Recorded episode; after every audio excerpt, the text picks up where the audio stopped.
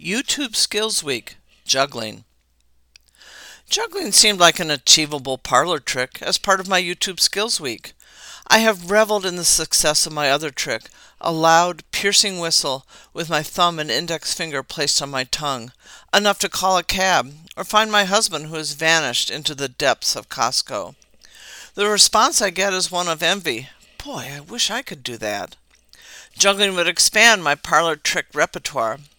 After a quick demo, I might hand juggling balls to my awestruck audience, tell them it's easy, and then watch in mock astonishment when, flummoxed, they hand the balls back to me with a dispirited shake of the head. Hand eye coordination must be the bedrock of juggling, and I have great confidence in my skills. Any of my success in athletics is based on hand eye coordination. I am a notoriously slow moving object, but I can step up and fire a blazing tennis forehand down the line or cross court. In baseball, I can go with a pitch and hit to the opposite field. And I will seize any opportunity to relive a glorious save in my brief human target career as a hockey goalie on a senior women's team. My opponent wound up at the point and let fly a fierce slap shot. My left hand shot up, and I felt the stinging snap of the puck in the glove. Players on both sides stopped play and tapped the ice in recognition. A tour de force of hand eye coordination. Despite my impressive credentials, previous YouTube skills exercises have taught me the importance of managing expectations. I do not aspire to be a circus performer, an entertainer on cruise ships, or at the local county fair and I do not anticipate juggling flaming torches or machetes. My only goal is to complete a single flash, juggling jargon for a simple three ball exchange. Really, how hard can juggling be? There's no shortage of juggling tutorials on YouTube. I picked Josh Horton, a professional juggler who has won nine gold medals, has 16 Guinness records, and endorses his own line of juggling balls small millet filled balls that snug into your palm and don't bounce when you inevitably drop them. Tennis balls are not recommended for juggling.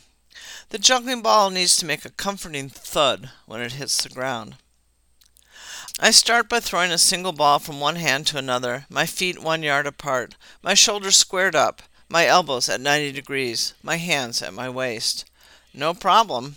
The degree of difficulty rises when I move to two balls, my hand eye coordination may be excellent for a single moving ball, but falters at two balls.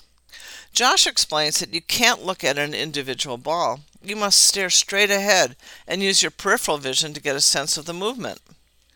Muscle memory emerges as a critical skill. The timing and ball throw must be exquisitely consistent. With enough practice, muscle memory must lock in, and it all comes together in a grateful aha moment. This moment remains elusive. My ongoing failure gives me the time to ponder the evolution of hand eye coordination. Is this one of the skills that has propelled primates to the top of the heap, and specifically humans to world domination? Forget about juggling. Hand eye coordination is required for the simplest task reaching for that raspberry that has rolled off my toast and fallen to the floor, as is its custom with the associated threat of being smushed into a stubborn red stain on the wooden floor. This task is a mastery of coordination, not only the hand eye part, but the tactile input of feeling the delicate raspberry with my nifty opposable thumb. Hand eye coordination hinges on how visual information is presented to the brain for interpretation.